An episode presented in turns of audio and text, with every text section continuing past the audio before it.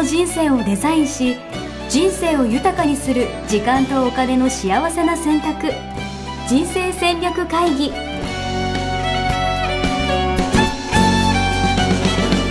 の番組は将来の仕事やお金人生にもやもやと不安を抱えている皆さんに元資産運用のプロキャリアとお金の戦略を同時に考える人生デザインコンサルタントの高頃もさあやが過去5年間延べ1700人の人生を望む形で豊かにしてきたメソッドを時間とお金の選択という切り口からお伝えしてまいります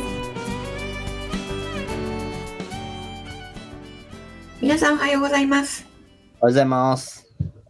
ミッションミッケ人生デザイン研究所の高頃もさあやですお散歩にハマっている応援やしです。お散歩にハマってるんですか？はい。お散歩すごくないですか？お散お散歩、歩いいですよね。え、さやさんお散歩好きですか？あんまり最近はやれてないけれどもはい。結構好き。なんかやっぱり脳が晴れるというか、心も体もすっきりする感じが、やっぱりいいなと。そうね。うんうん、はい。もう価値観で生きるためにはやっぱお散歩が必要なんじゃないかなと思うんですよね、やっぱり。なるほど、は今日の、今日の本題をはい、今日の本題ですね。価値観に基づいた、その自分のビジネスの始め方、知ってる、知らないということで、うん。価値観の大事さは、みんなし、なんとなくこの番組を聞いてくださってる方はもうすでに知ってると思うんですけど、じゃあそれに基づいて、じゃあ自分でビジネスを始めようと思った時に、うん。じゃあどんなビジネスがどうしたらいいのかみたいな、そういうやり方、みんな知ってますかっていう問いなんですけど、まあ、あの、まあ、私の予想では、9割5分ぐらいの人が知らないんじゃないかなと思ってまして、うんうん。まあ、今回のシリーズでは多分そのどっちっていうよりかは、どういうふうに始めたらいいのかっていうのをちょっと澤井さんにこう教えてもらいたいなっていう、ちょっとビジネス寄りのね、これから副業とか企業始めたいよとかもしてるよっていう人向けのお話なのかなと思っております。はい。あんまりね今までしたことなかったテーマですね。うん。うんでも実際あれですよね、その澤井さんのその認定コーチっていうんですか？認定講師の方々。うん。は結構皆さん、なんていうのかな、今までずっとビジネスやってた人がコーチになってみたいな方が多いんですか？それともなんかこう、サラリーマンだったけど、なんか認定講師としてやってみますみたいな、起業するみたいな感じの人も多いんですか？えっとね、今まで会社員だった人が、えっと、うん。コーチ養成コース受けていただいて、初めて、あの自分の、えーピンで立つっていう方が今まで8割方だったんですね。おおほうほうほうほで、で今年に入って、あの、経営者の方のつながりを持つことができて、あの、うん。今年はね、経営者の方がとっても多いんですけれども、う。ん、経営者の人が実際にコーチングを使えるようになるみたいな。うん、そうです、そうです。自分のクライアントさん、えーへの対応とか、あの、従はいはい。業員さんの、えっ、とうん、えー人材育成に使うとか、でもやっぱ、あれですよね。なんていうかな。会社員として働くのと、やっぱこう、うん。自分で、さっきピンで立つっていう言葉を使われてましたけど、実際に、とかやっていくのってやっぱ、やっぱ全然違いますよね。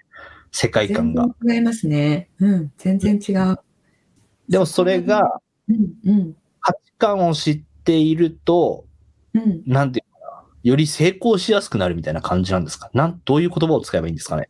えっとね、あの、根本的に、えっと、えー起業をしようと思った時に、皆さんが考えるのって、何だったら儲かるかなっていうことなんですよね。まあ、それはそうですね。やっぱり、うん、え一番最初お金きますよね。うん、生活がいかに安定するかとか、より稼げるにはどうすればいいかとかね。うん。そうするとね、えっ、と、うん今流行っているものとか、えーうん今時代が求められているものに行きがちですよね。確かに。確かに。うん。で、それが自分の価値観に合っていたらたまたま、えーいいんだけど、合っていなかった場合、これ、あの、う何のために、えー独立するのかわかんないですよね。お金の、お金のためですよ、それは。それはやっぱお金のために独立して。ででもそれじゃなんじゃですよね。そうすると、えっ、と、動機が今より、えー収入増やしたいっていうことでしょ。うん。うんうんうん。うん。あの、そっちで、えー行っちゃうと、うん。あの、早晩辛くなっちゃうね。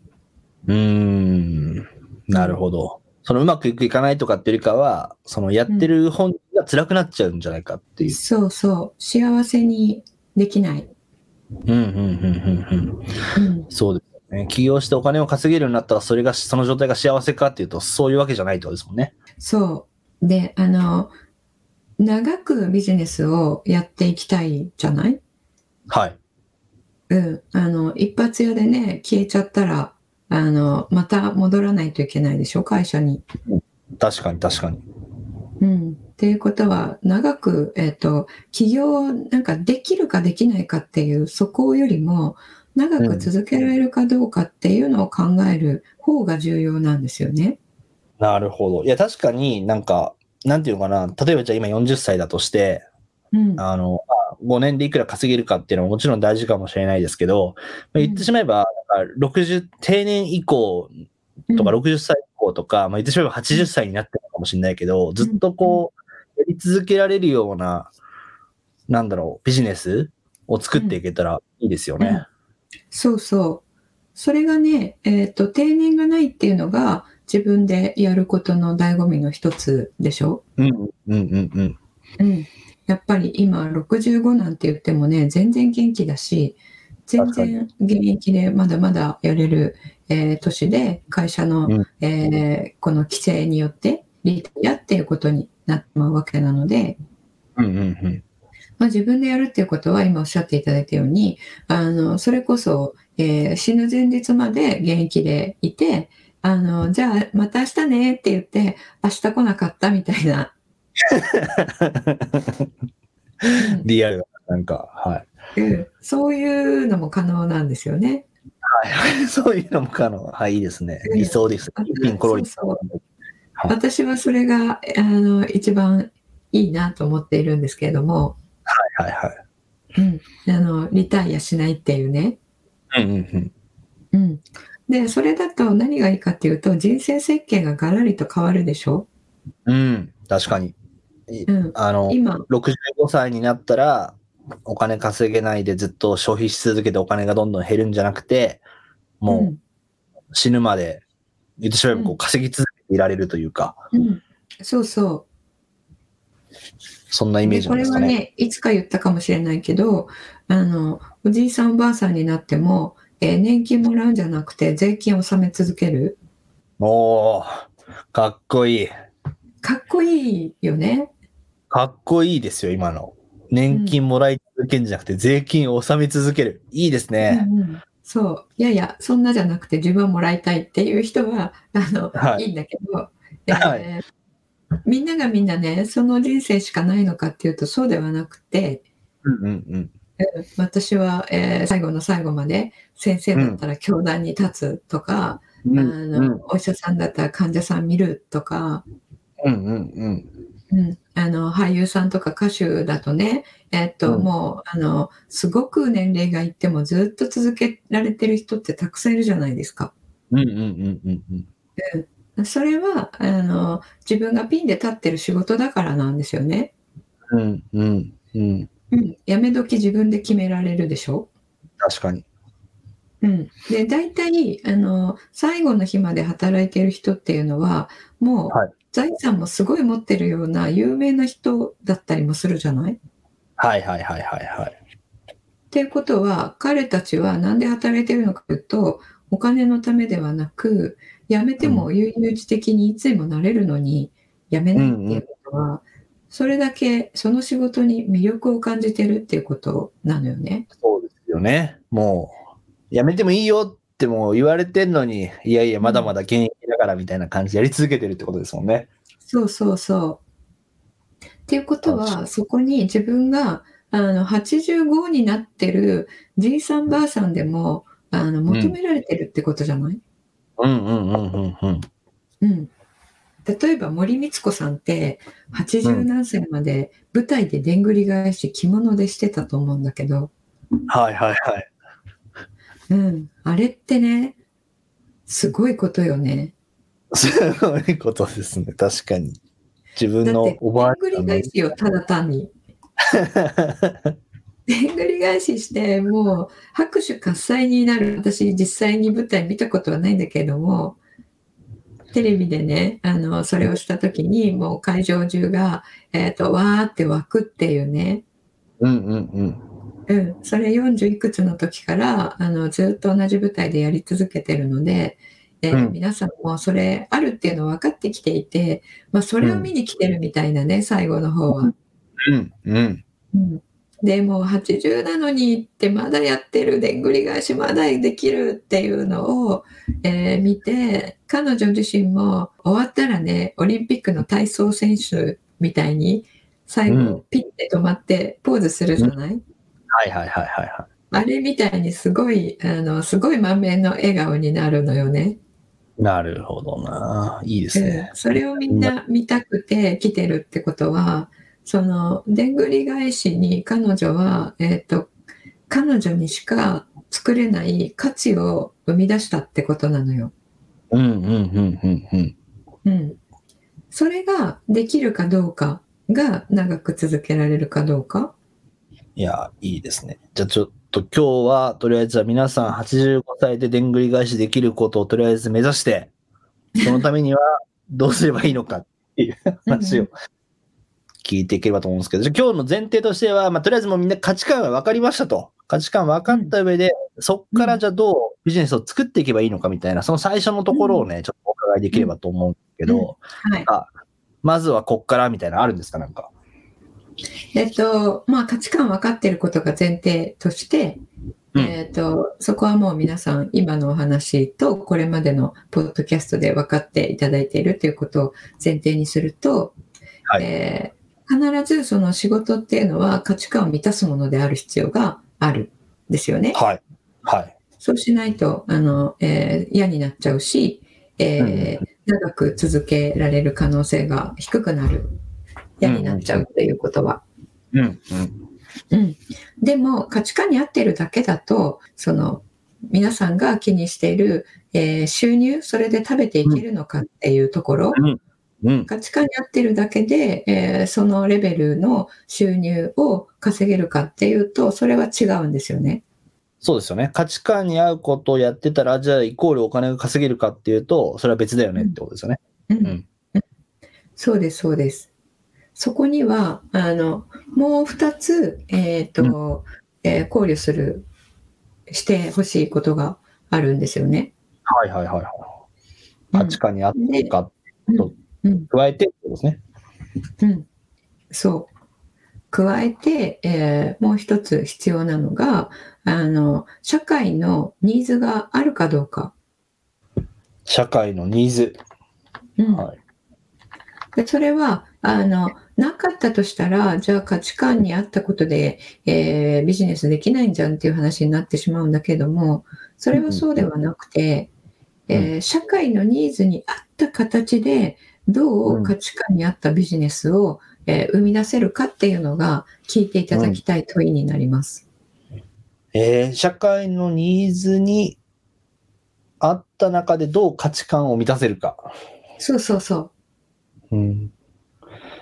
え、例えばなんかもうちょい具体的ななんか例があったら分かりやすいなと思ったんですけど、うん。例えばどんなイメージなんだろう。価値観、こういう価値観だったらみたいな話なのかな。えっ、と、例えば、えっ、と、一番わかりやすい例で言うと、えっ、と、うん自分は本読むのが好きですと。えーはいはい人が読みたくないような難しい本とかも読むの大好き。うんうんうん。うん、で、あの、読解力とか理解力もあると。うんうんうん。で、えーそれを、あの、えー今まで会社で、えーそういうなんか文献にあたって、えっと、あの、リサーチをしてまとめる。で、それをベースに、えー誰かが、あの、営業のための案を出すみたいな、えうんうんーっと、こう、意図せずして、そういう役割をしてきました。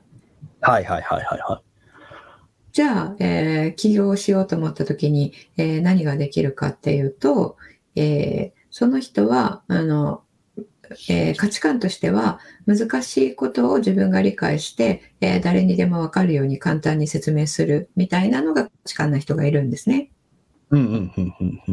そうしたら、えーそのみんながこれ調べるの嫌だとか読むの嫌だとかいうものを、えー自分が調べて、えーそれをみんなに教えるっていう、そういうビジネスを立ち上げればいいんですよね。うんうんうんうんうんうんうん。うんそれはで今の話で言う、そう、社会のニーズがっていう話なんですよね。うん、これは今の段階では価値観に合ってるっていうことだけクリアした。そうですね。あ、それで、これを社会のニーズに合うにはどうすればいいかっていうことを考えればいいっていうことなんですかね。そうそうそうそう。うんそうそう。なので、例えば、えー今、あの、流行ってることがあったとして、えーうんそれどういうふうにやるかっていうのはアメリカから入ってきたので、えっと、ほとんど、あの、ググっても英語の説明しかないとかね、そういう時に、えーじゃあ自分が英語の説明を読んで、えーそれを分かりやすく日本語に、えー直して、えーそれをあの皆さんに伝えるとか、うんうんうんうんうん。それが、それこそビジネスの立ち上げ方とか、なんとかの極意とか、えーそういったものでもいいし、えジャンルも自分で選べえーますよね。うんうんうん。ジャンル自分で選べるし、その方の価値観は、えっ、と、ジャンルを問わ問わない価値観なので、うんうんうん。このジャンルだったらないとですもんね。そうそう。なので、そこはニーズがあるジャンルで絞って、うんうんなるほど。うん特化させればいいんですね。確かに。例えば今だったら、じゃあわかんないけど、DX みたいな話なのか、あそうそうそうなんか AI がとか、じゃあうん、通貨がみたいな話とかをね、うんみんなが難しくてわかんないのをまとめれるような感じだったら、めっちゃニーズありそうです。うん、そうそう。で、企業から委託を受けたりとかも B2B もできるし、え個人としてそれを、うんえー使って、あの、うんなんか、えースタートアップしたいとか、うん。えーいうところに、えー収めるっていうと、まあ、えースタートアップだと B2B にちょっとなっていくけれども、うんそれが、えっと、えー個人の人が、えー個人のビジネスとして、えーやっていきたいっていう人に、えー与えるんであれば、B2C になるし、確かに。なんかすごい、一気にがその人が稼げそうな気がしてきましたね。うんうん、そうでしょうん。うあの。価値観っていうのはね、誤解されてる方も多いんだけれども、うんあの、どの職業っていうのが価値観出すと決まるって考えてる人がとても多いんですが、ああ、はいはいはいはいはい。この価値観だったら、この職業やったらいいですよね、みたいな。うんうん、うんうん。違うのよ、それ。今みたいに価値観ってもっと、あの、職業が決まるものではなくて、うんうんえー何にでも応用できるものなんですよね。うんうんうん。なので、えっと、ビジネスモデルを考えるときに、どんなビジネスモデルでも、えー可能なの。うんうんうんうんうん。うん自分の価値観に合った、えービジネスモデル、これもできる、あれもできるっていう形で、あの、扱うものも物でもいいし、えっ、と、うん。サービスでもいいし、うん。まあだからそういう形の、えー抽象度が高い、かつ具体的な価値観が言語化できているっていうことが大前提になるんだけれども、うん。うん。うん。うん。うん、なので、私の価値観は家族ですみたいな感じだと、全然それは、あの、キャリアにはつながらないので、ビジネスにはつながらないので、うんうんうんうん、今みたいに、あと、どこに、何のどこに、何の活動のどの部分に価値を感じるのかっていうのを言語化してるのが価値観なので、それがいいですね。できていれば、うん、ビジネスモデルも、えーいかようにも立つことが、立てることができるんですね。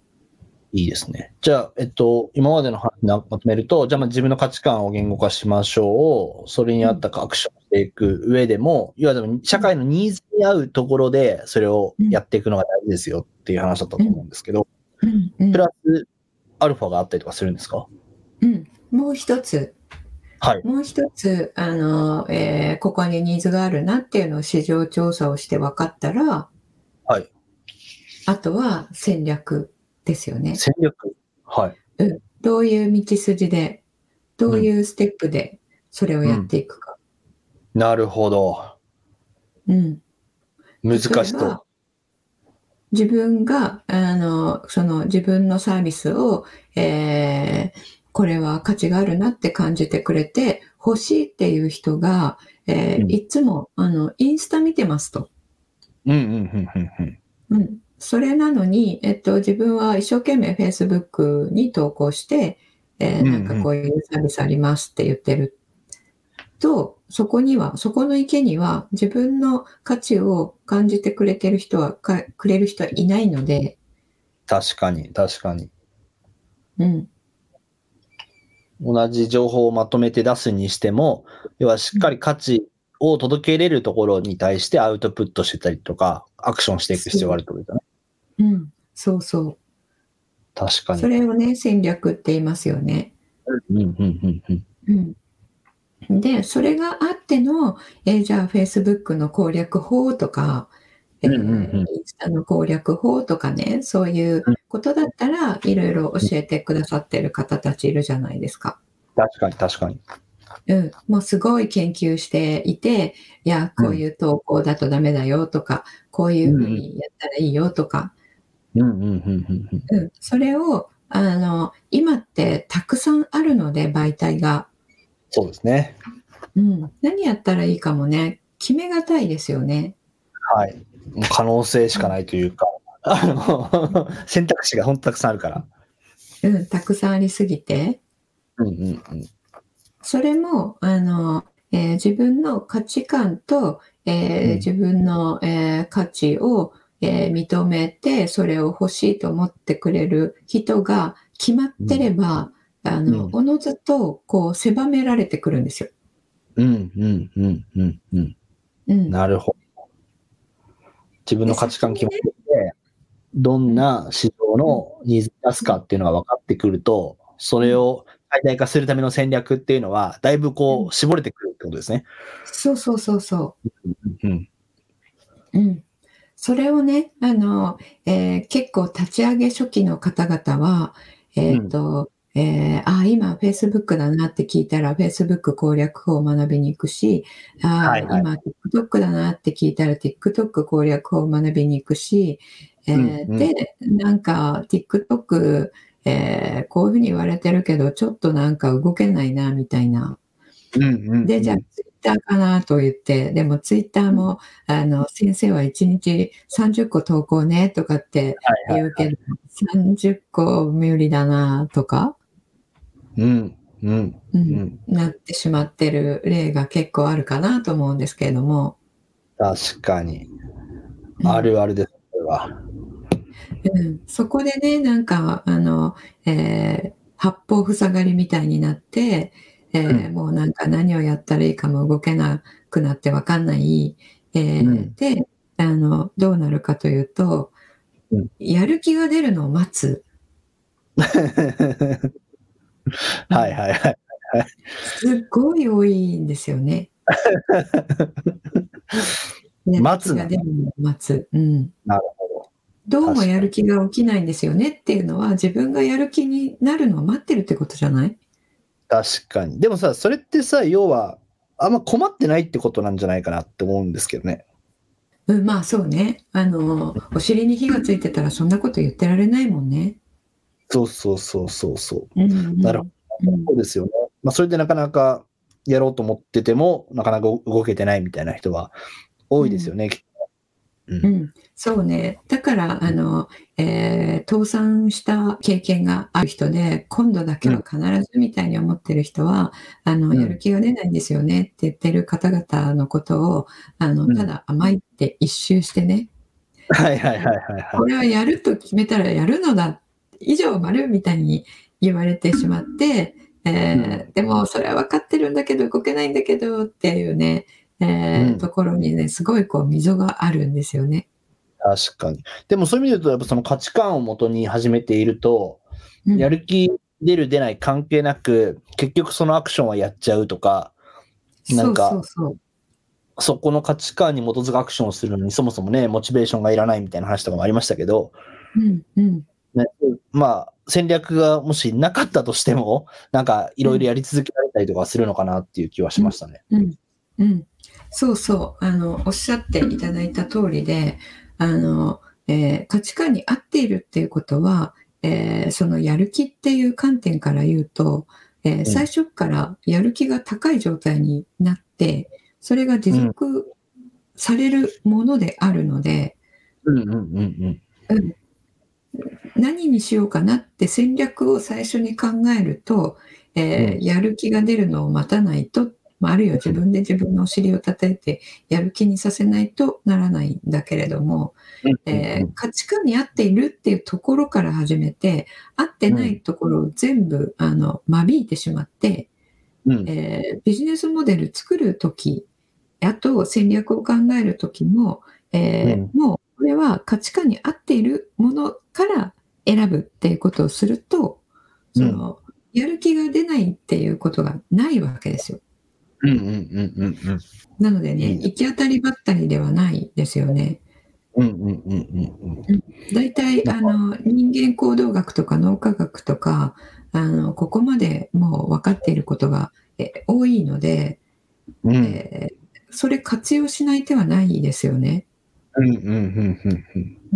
人間ってどういうふうになったら、えーやる気が出るのかっていうもう研究はちし尽くされているのでそれを活用してやる気になるのを待つのではなく、えーやる気になっているのが当然っていうものを選んでそこで頑張ればいいわけですよね。うんうんうんうんうん。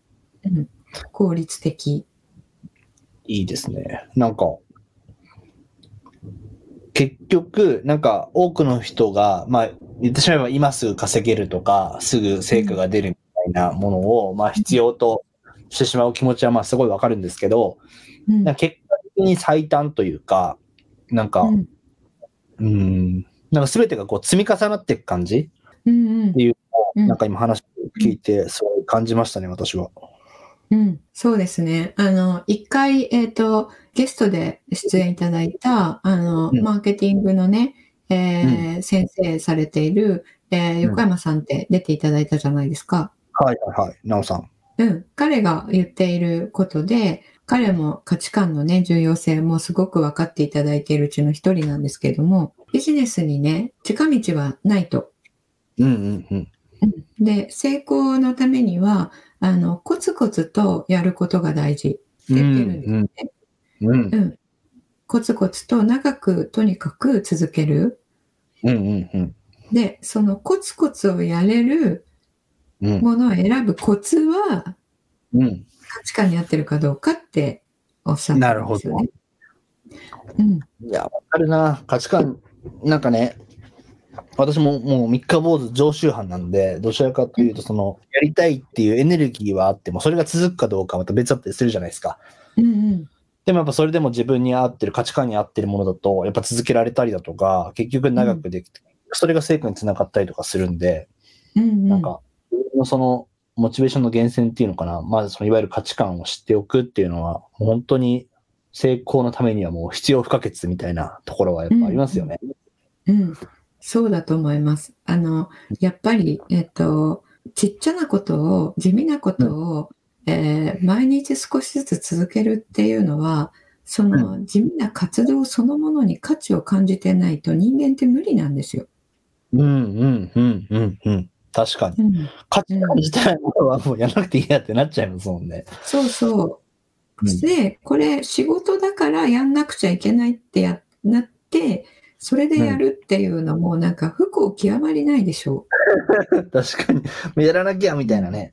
わかる。そう。それはね、あの、会社に勤めていて、そういう思いをたくさんしてきた、えー人が、えー起業する醍醐味というのは、あの、うんやらなくちゃって言ってやりたくもない仕事をやるっていう、そういう仕事の仕方から、あの、うんこれ気がついたらもうやっちゃってるっていう、えーもうこれずっとやってても全然苦にならないっていうことを仕事にできて、幸せに働けるから、えー結果もついてくるっていう、そういう仕事の仕方ができるのが起業する醍醐味なんですよね。確かに。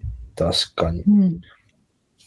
だからそこでわざわざ価値観になってないことを選んで、あ、じゃあコツコツやろうねって言われて、コツコツしんどっていうものを選んでしまったら、同じことですよね。ご飯食べいて、あ仕事か、みたいな。いや、そうですよね。いや、本当に改めて価値観ってやっぱすごい大事だなと。まあもしね、まだ価値観、もう多分このポッドキャスト聞いてて価値観出してない人はもういないんじゃないかなと思うんですけど、えっと、ぜひまだ 出してないよ これね、えっと、月間5万人の方がダウンロードしていただいてるんですけれども、あの、えー人生デザイン構築学校まだ500人しか、あの、受講生いませんので、はい。ね。あの、皆さん価値観をね、ぜひ、えー出しに来ていただきたいと思います。そうですよね。まず自分の価値観を認識するっていうのが、でもやっぱ結局必要なんだなっていうのは今日の話聞いても分かったんじゃないかなと思うのと、あと、そう、いや、さやさんのこういうビジネスの話聞くのもすごい斬新で面白いなと私は個人的には思ったんですけど、これってなんか、あれなんですか？講座とかでは結構話してたりとかするんですか？こういう話とかも。えっとね、講座でそうですね、話してますね。あの、学校の中とかでは。えーで、今度ね、あの、えーよくぞ聞いていただいたんですけども、あの、マーケティングの、えーイベントに呼んでいただきまして、えそこでね、お話をさせていただくんです。おどんなお話ですか、えっとね、長期的にビジネスを、えー成功させる、えーための3つのポイントみたいな感じですかね。なるほど。まあ、今回は、じゃあその、どちらかというと、その最初の立ち上げの時どういうこと気をつけたらいいかとか、どういう観点必要かっていうお話でしていただいたんですけど、はい。ちょっと違くて、それをどう続けていく、続けていくためにはこういう観点が必要だよね、みたいな。うん。そうですね。長期的に成功させ続けるために何が必要かっていうことですね。おーいいですね。長期的に成功させ続けられないと、ピンピンコロリで死ねないですもんね。うん。そうそうそうそう。確かに。その通り。我々が85歳ででんぐり返しするためには、すごい必要なエッセンスなんじゃないかなと思いますんで、すごい楽しみなんですけど、うん。これはちなみにどうやったら聞けると、聞ける？はい。あ、ごめんなさいね。あの、そう。なので、えっと、えーメタファー使うと、えー自分にとってのでんぐり返しを何かっていうのを、えーうん特定する？うん。それが、うん、あの、価値観を言語化するっていうことに他ならないかなと思います。なるほど。自分にとってのでんぐり返しを特定する。うん別に絶対にね、でんぐり返しする必要はないってことですよね。そうそう。だって、どでんぐり返しって誰だってできるじゃない？はっきり言って。うんだけど、あの、自分がやることですごい価値を生み出してるわけじゃない。はいはいはいはいはで、それに、あの、1万円とかを払って見に来るわけでしょ、人が。い。確かに。すごいでしょ、これ。すごいですね。うんでもそれが価値観に沿ってやっていくと、自分にとってのでんぐり返しが見つかるってことですよね。そうそうそうそうそう。だから大それたものである必要はなくて、普通のことなんだけど、自分がやることでそこに付加価値が加算されるから、うんうん。それをあの、えー入手したいっていうことで、えーお金を払ってくださる方が、えー生まれてくるっていうことなので、えそれを探す、えー早いうちに、えー探して、そこを起点に、えーいろいろ考えていくっていうことですね。えーちょっとなんか戻っちゃいましたけど、いや、めっちゃ大事だと思います。実際に、あれですか、その、えっと、フェス？サミット？セミナー？受けるためにはどうすればいいんですか？あ、えっ、とね、えー概要のところに、あの、はい。お申し込みの、えーサイトをですね、貼っておきますので、これ無料ですのでね、あの、ポッドキャスト、えー音声だけでいつも聞いていただいている方も、あの、はい。ちょっと、なんていうんですか、Apple とか iTune とかのサイトに行っていただいて、えー開いていただくと説明文っていうのを読めるんですよね、実はポッドキャストも。うん。うん、そちらに貼っておきますので、もう登壇する日程とかも決まってるんですもんね。そうですね。11月の18日になります。はい18日、ぜひね。夜ですね。あの、ライブ配信でそれ見れるんですけど、私、あの、Facebook グループに参加する必要あってね、その中でライブ配信で見れるんですけど、うんあの、ぜひ皆さん、コメントとかで参加していただくとすごい心強いなと思っていて、あの、ポッドキャスト見てますとか、さやさんとか、うん、うん。大好きみたいなコメントをぜひお待ちしております。そしたら嬉しいですね。あの、私ちょっと今回どうしようかなって思ったことがあって、あの、こういうことを、あの、サミットとかに呼ばれて、えー呼んでいただくと、あの、うんいつも必ず、えーほとんどお引き受けするんですけれども、今回はちょっとどうしようかなと思ったんですよね。うんうんうん。うん、なぜならば、このマーケティングっていう、えー私のあの本業ではない部分はいはいはいはいはい。で、えっと、他の方々はですね、皆さんもマーケティングの権限ばっかりなんですよ。そうですよね。並びがね。そう。はいうん。マーケティングを教えてる人たちなのでうん、いや、私出ていいのかなってちょっと思ってですね。うんうんうんうん。でなんで私なんですか？私出ていいんですか？ってあの主催者の方に、えー3回ぐらい聞いたんですけれども。うん、なので、あの、えーいつになく弱気になっておりますので、皆さんのコメントがあるととても嬉しいです。そうそうそう。いや、本当にマーケティングの専門家がずらっと並ぶ中でね、そう、さやさんの会話が盛り上がればすごいいいのかなと思います。ぜひ皆さん、あの、アーカイブでも見れるんですけど、多分リアルタイムで見ていただいて、たくさんコメントとか言っていただくのが、多分皆さんの学びにも一番なると思いますんで、ぜひ一緒に楽しんでいければいいのかなと思います。はい。他のね、あの、先生方も素晴らしい方ばかりですので、はい。あの、この週、えー毎日夜7時からと8時からかな、2人ずつ登壇するので、えー私は木曜日の8時からですが、えーぜひね、他の方も見ていただければと思います。いいですね。ありがとうございます。はい、ありがとうございます。今日はこんな感じで大丈夫ですか？そうですね。はい。はいありがとうございます。ありがとうございます。はい。じゃあ、えーちょっとね、寒くなってきましたので、えー皆さんね、お体ご自愛、えーしていただければと思います。はい。これで、じゃあ終わりになります。ありがとうございました。さようなら。ありがとうございました。